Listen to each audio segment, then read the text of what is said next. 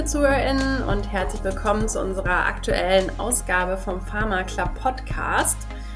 Diesmal geht es um das Thema Prüfnormen zur Wirksamkeit von Desinfektionsmitteln im industriellen Bereich. Und ich freue mich, dass ich den Sprecher und Vortragenden unseres letzten Pharma Clubs in der Online University heute zu Gast habe, und zwar Dr. Lars Passvogel. Hallo Lars, schön, dass du da bist. Ja, hallo zusammen. Ich freue mich, dass ich heute wieder dabei sein darf. Genau, du bist ja schon zum zweiten Mal Gast bei uns. Wir laden ja die äh, Mikrobiologen immer gerne auch regelmäßig ein, einfach weil ihr so viel Wissen zu teilen habt und du ja auch Erfahrung aus der pharmazeutischen Industrie mitbringst, was ja die ZuhörerInnen auch äh, sehr ins Herz trifft. Ähm, ich selbst, kurz noch zur Vorstellung, Maren Grütters leite das Produktmanagement und Marketing ähm, bei Schülke und Meier im Bereich Industriehygiene. Und ähm, ja, Lars, vielleicht magst du dich auch einfach mal kurz vorstellen, erzählen, was du so gemacht hast, was dein Background ist und wo auch dein Betätigungsfeld heute liegt. Ja, gerne. Also ich glaube, ich habe in der letzten Folge schon relativ viel erzählt, aber ich fasse das einmal nochmal kurz zusammen. Genau, ich bin Lars Passvogel. Ich bin äh, seit circa fünfeinhalb Jahren schon bei Schöke und äh, bin ursprünglich studierter Biochemiker, habe in Greifswald Biochemie studiert und dann mich im Laufe der, des Studiums dann in Richtung Mikrobiologie, Virologie spezialisiert. Hatte dann so die ersten Berührungspunkte mit der Virologie oder Mikrobiologie äh, in diversen Praktika. Ich war damals in Südamerika ähm, zur Zeit der Schweinegrippe, also H1N1 ähm, Influenza und hatte dann noch ein paar Stationen am RKI und auch dann am Friedrich-Löffler-Institut, wo ich dann auch im Bereich der Herpesvirologie promoviert habe. Und ja, nach der Promotion bin ich in die pharmazeutische Industrie gegangen, zu EDT Biologica und äh, bin da zum ersten Mal wirklich in Kontakt gekommen mit dem Thema Reinraum, Mikrobiologie und Reinraum zusammen. Und ähm, ja, und wie gesagt, seit fünf Jahren jetzt bei Schöke und ich bin hier verantwortlich für den, ja, für den groben Bereich der, der Mikrobiologie hier. Mhm, wunderbar. Deswegen passt du so gut in unser Format aufgrund deines Hintergrunds in der pharmazeutischen Industrie und deinem Know-how ja lange Jahre im Bereich der Mikrobiologie. Und äh, da sind wir sehr froh, dass du dir immer wieder mal Zeit nimmst, äh, um hier Wissen zu teilen. Ja, gerne. Ähm, Lars, in unserem äh, Vortragsformat, in dem digitalen Vortrag vergangene Woche, ging es ja ums Thema Prüfnormen. Und zwar ist es ja so, dass äh, Desinfektionsmittel ähm, ja zum einen bestimmte Einwirkzeiten ähm, ja häufig schon mit sich bringen, die eben von Herstellerseite ausgelobt sind. Manchmal geht es ja auch um Konzentrationen, die angegeben werden, wenn es eben noch eine ja zu verdünnende Wirklösung hier gibt. Also ne, so schreiben wir ja beispielsweise auch 0,5 Prozent äh, eine Stunde Einwirkzeit. Aber man sieht es ja auch häufig auf Händedesinfektionsmitteln, dass da Einwirkzeiten angegeben sind. Ähm, wie ist es eigentlich zu betrachten, wenn ich jetzt als Hersteller ein Desinfektionsmittel in den Markt bringe? Welche Vorgaben gibt es denn da eigentlich zur Auslobung von Wirksamkeit, Anwendungskonzentration und all diesen Dingen, die wir ja dem Anwender damit auf den Weg geben als Anhaltspunkt für ja eigentlich eine ausreichende mikrobiologische Wirksamkeit? Genau, also wenn man ein Desinfektionsmittel auf den Markt bringen möchte, muss es äh, verschiedene ähm, Stationen durchlaufen. Ähm, und die, ähm, ja, die Anforderungen stehen tatsächlich äh, in Dokumenten. Also da gibt es einmal die EN 14885, das ist eine europäische Norm, ähm, die die Anforderungen an Desinfektionsmittel oder Antiseptika ähm, vorschreibt. Und für ähm, Produkte, die vor allem im Pharmaumfeld äh, verwendet werden, ähm, sind es ja heutzutage äh, Biozide tatsächlich, also die fallen unter das Biozidrecht. Und da gilt die sogenannte ECHA Guidance, das ist die europäische, also European Chemical Agency, die mit ihrem Regelwerk ähm, dann nochmal festschreiben, was ein Desinfektionsmittel ähm, für Prüfverfahren durchlaufen muss, damit es dann auf den Markt kommt. Genau. Also ähm, mhm. ähm, heutzutage für die Produkte, die im Pharmaumfeld eingesetzt werden, gilt vor allem dann die, diese ECHA Guidance, also dieses ECHA Regelwerk tatsächlich. Mhm. Ähm, das heißt also, es gibt eine DIN-Norm, das kommt dann mehr aus dem deutschen Bereich und die ECHA ist dann eher so das europäisch-international oder wie ist das zu verstehen? Also tatsächlich ist die EN 14885 ist auch, auch eine europäische Norm. Also es gibt im Bereich der äh, Prüfnormen für Desinfektionsmittel viele europäische Normen, die aber auch ähm, für Deutschland gelten. Also die gibt es auch manchmal in einer DIN-Version und viele kommen tatsächlich auch ursprünglich auch aus Deutschland. Also die wurden, die Methoden wurden in Deutschland entwickelt zum größten Teil und sind dann aber auch auf die europäische Ebene gezogen worden. Und das, was in der 14885 äh, stand und steht, ist dann aber auch in diese ECHA Guidance eingeflossen. Also die die Anforderungen sind jetzt nicht hundertprozentig deckungsgleich, aber die überschneiden sich sehr, sehr stark. Also auch vieles, was wir in der 14885 sehen, äh, befindet sich auch in der RK-Guidance drin. Und äh, Lars, wie genau kann ich mir das vorstellen? Also was schreibt jetzt solch eine Prüfnorm vor? Geht es da um wirklich den Laborversuch, den Hersteller machen? Geht es da um bestimmte äh, Keime? Erzähl doch mal ein bisschen, was diese 14885-Norm äh, vorgibt. Genau, also die 14885 ist äh, jetzt eine europäische Norm, die so als übergreifende Norm fungiert. Also da steht tatsächlich drin, ich habe jetzt ein Händedesinfektionsmittel, welche Prüfverfahren müssen da durchgeführt werden? Und ähm, die ist halt sehr grob gefasst und ähm, referenziert dann aber wieder auf andere Prüfnormen, also wirklich auf die Normen, die dann im Detail das Prüfverfahren beschreiben. Mhm.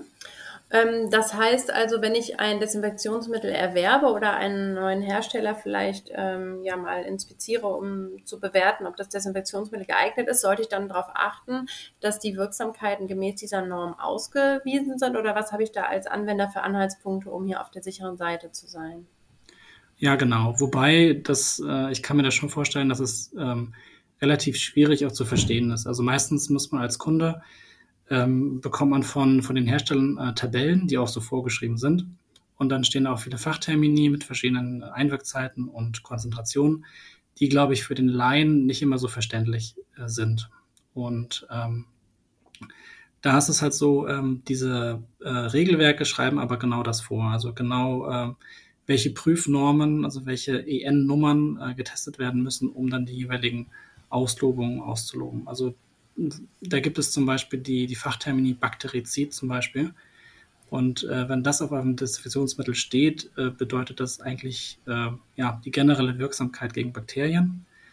Ähm, das kann man sich relativ gut noch herleiten. Dann gibt es aber in dem Bereich der virologischen Wirksamkeiten äh, dann unterschiedliche Begriffe, also zum Beispiel begrenzt Virozid, begrenzt Virozid Plus und so weiter, die äh, schon relativ komplex sind, wenn man die zum ersten Mal liest.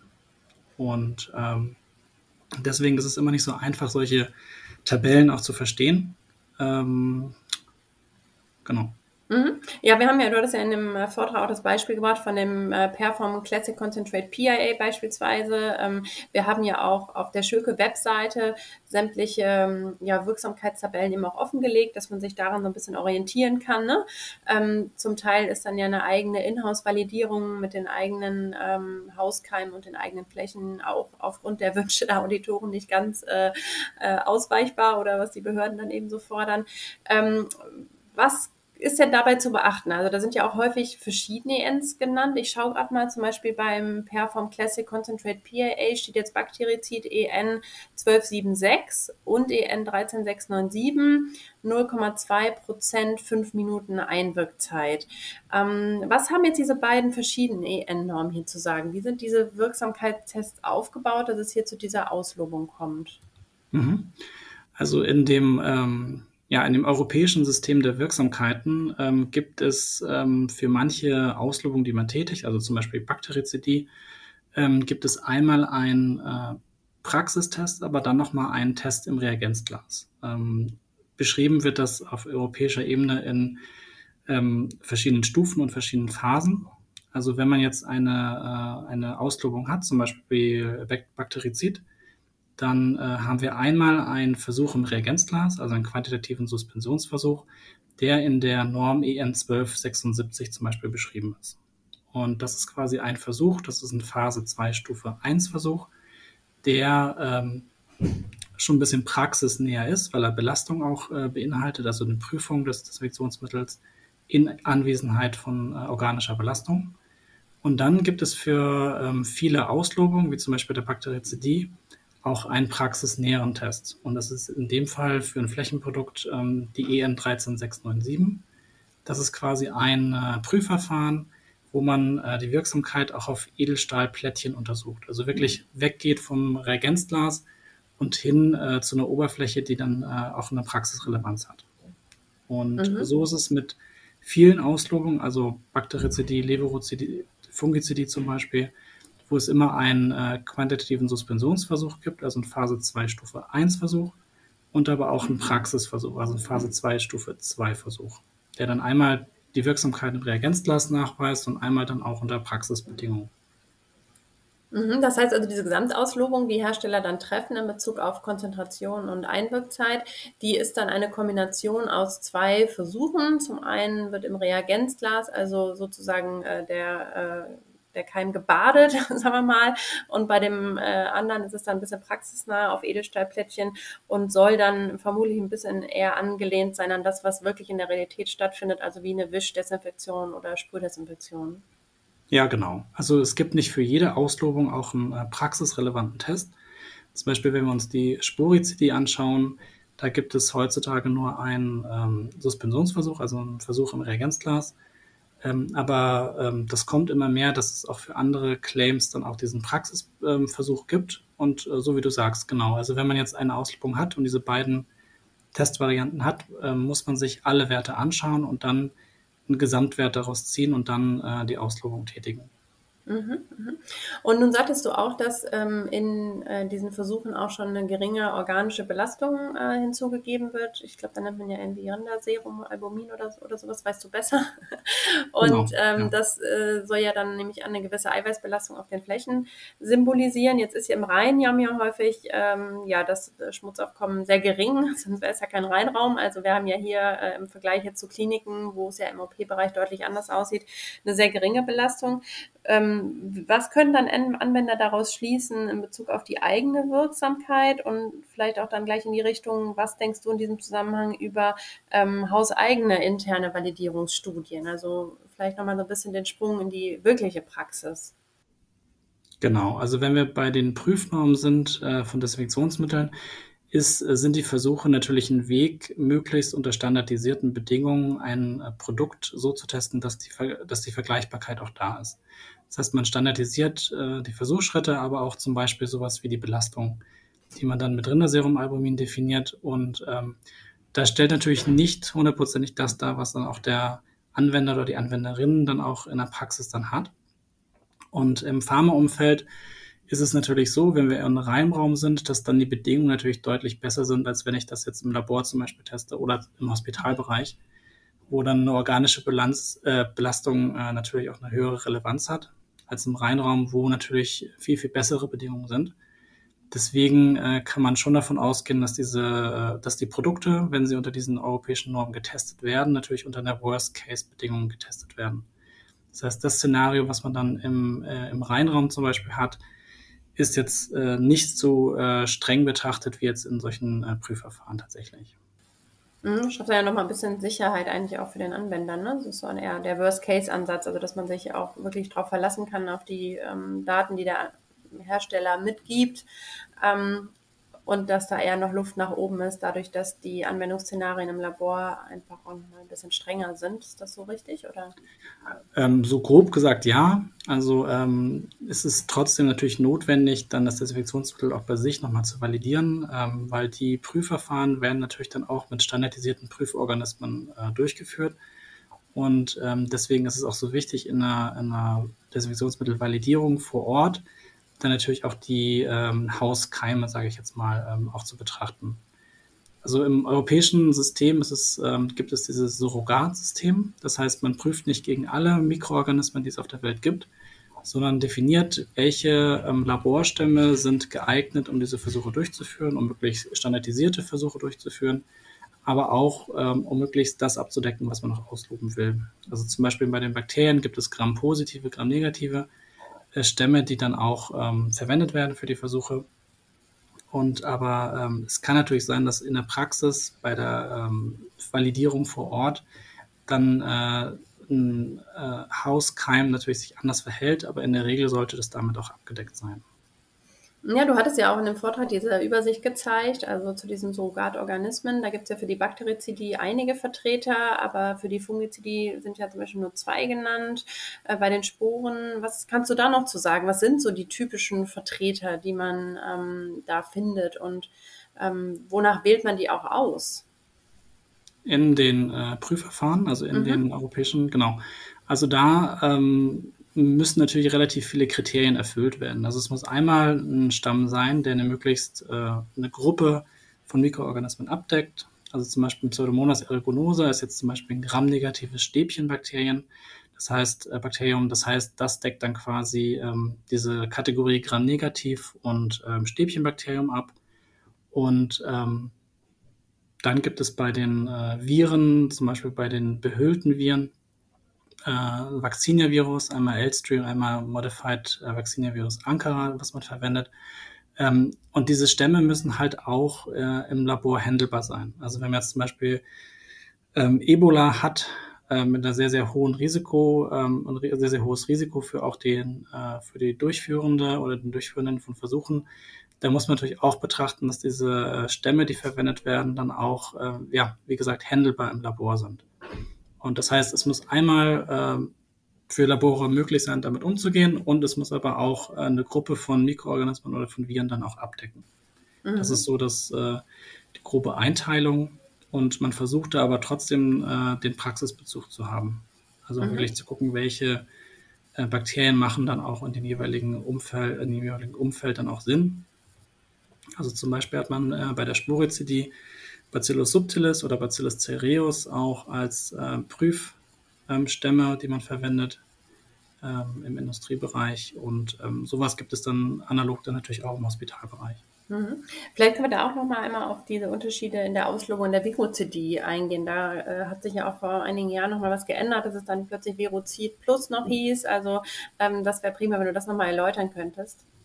Ja, gerne. Also bei den Viren unterscheidet man, äh, wenn man jetzt an, an Wirksamkeiten geht, ähm, also wenn es um Wirksamkeiten geht und in behüllte Viren und unbehüllte Viren. Und es ist ja so, Viren sind ja so aufgebaut, dass sie eine sogenanntes Kapsid haben, also eine robuste Proteinstruktur. Und dann bei den behüllten Viren gibt es dann drumherum noch eine äh, Lipidhülle. Und die ist für Desinfektionsmittel äh, sehr gut angreifbar. Das heißt, äh, man kann sich das so merken, dass die behüllten Viren äh, in Bezug auf die Desinfektionsmittel die leichteren Viren sind. Also die sind äh, weniger robust als die unbehüllten Viren. Und so gab es in der Vergangenheit einmal die Wirksamkeit gegen die behüllten Viren. Das ist die begrenzte Virozidie. Und dann die Wirksamkeit gegen behüllte und unbehüllte Viren, also beide Kategorien, was dann die volle Virozidie äh, darstellt. Und äh, jetzt gibt es seit einiger Zeit dann auch diesen Begriff begrenzt Virozid Plus. Und äh, das bedeutet, dass ein Desinfektionsmittel wirksam ist gegen die behüllten Viren, also die schwächeren Viren, aber auch gegen einige unbehüllte Viren, die besser eingreifbar sind als andere unbehüllte Viren. Und ähm, diese etwas schwächeren unbehüllten Viren sind dann Adenoviren, äh, Noroviren und äh, Rotaviren, die äh, tatsächlich auch in den Prüfverfahren äh, verwendet werden als Surrogatviren und ähm, ja, und wo man dann auch die Wirksamkeit da mit diesem Claim ausloben kann. Mhm. Ja, ich finde, man kann sich das mal gut merken. Ne? Man denkt immer so diese Gretchenfrage, ne? was ist äh, robuster, ein behülltes oder ein unbehülltes Virus? Und man denkt immer erst, ja, ah, das mit der Hülle bestimmt. Dabei ist ja die Hülle einfach hier der Angriffspunkt eben auch fürs Desinfektionsmittel, sodass sie sich sehr, sehr leicht ähm, dann auch inaktivieren lassen ne? und häufig ja, mit milderen Mitteln sozusagen auskommen. Ne? Genau, ja. Ähm, dann hat sich ja als Prüfverfahren auch in den letzten Jahren der Vierfelder-Test durchgesetzt. Also das ist ja auch nochmal ein Approach, um zu sagen, man macht es noch ein bisschen anwendungsnaher, um auch die Mechanik damit einzubringen. Ähm, magst du da auch nochmal was zu erzählen, wie dieser Vierfelder-Test genau funktioniert und ähm, für welche ähm, Produkte oder Auslösungen der von Relevanz ist? Ja, gerne.